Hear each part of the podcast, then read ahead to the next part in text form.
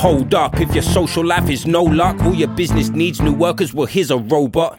And if you see it, you will never believe this. The company Furhat Robotics have created new features, so bizarre looking, kinda like it was sent from space. Metal frame with an interactive projected face, prosthetic case, so when it breaks, if you keep your receipt, you can probably have the head replaced.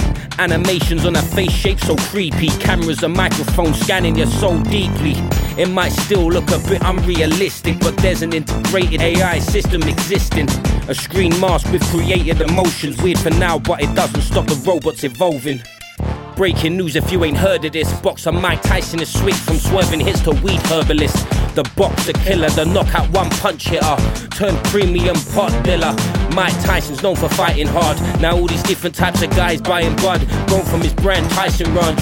What's the names of the strains? Well, let's take a look. There's Jelly Bean, Purple Punch, Wedding Cake, and KO Kush. Made for the high end sort of players. And Tyson plans to build a cannabis ranch stretching to 40 acres. Out of all of the brands, he wants to be better. Even sharing his reefer with Conor McGregor. Conor took to Instagram to thank Mike and to give advice to keep up the business. And the KO Kush was really nice. Picture of Mike and Conor smoking dope. But when asked if Conor liked it, Mike reply was like, I don't know. Donald Trump has gone and clashed with reporters again. Pretty sure they're not his friends the way that he's talking to them. CNN reporter Jim Acosta started to bother Donald Trump. Tempers flared. They should both win an Oscar. Jim's questions on immigration emerging. Donald said he wants legal Americans working. The question switched to Russia, already a burden. Things soon changed to Trump, calling Jim a Terrible person. Jim Acosta refused to give up the mic. A staff member failed to grab it as he gripped it tight. A reporter stood up for Jim, made a stand to the leader. Donald Trump's response to Well, I'm him. not a big fan of yours either. Frustrations increasing as the president hits out. That's Well, enough. That's that. enough. Just sit down. Barred from the White House and stepping foot on it, even though he's the CNN's chief White House correspondent. Floyd Mayweather's always plenty to boast. At a press conference, agreeing to fight a 20 year old Japanese kickboxing champion, Tenshin Nasukawa.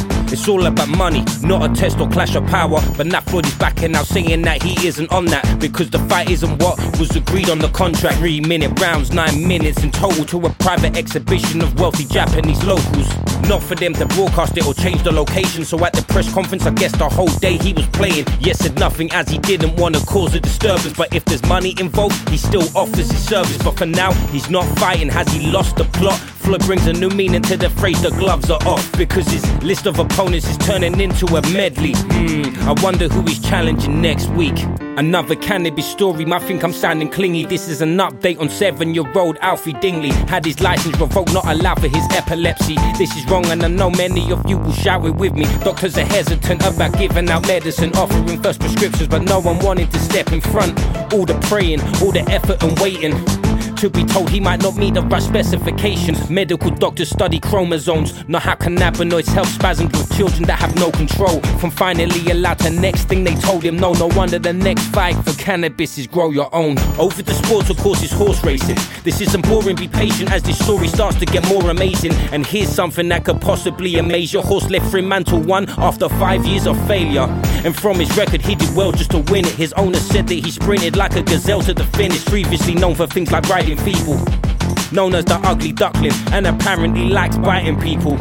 Used to ending up with his face in the mud till he changed his luck, winning 80 to 1. He lost so many times, no one saw it coming, including his own owner who taught him running.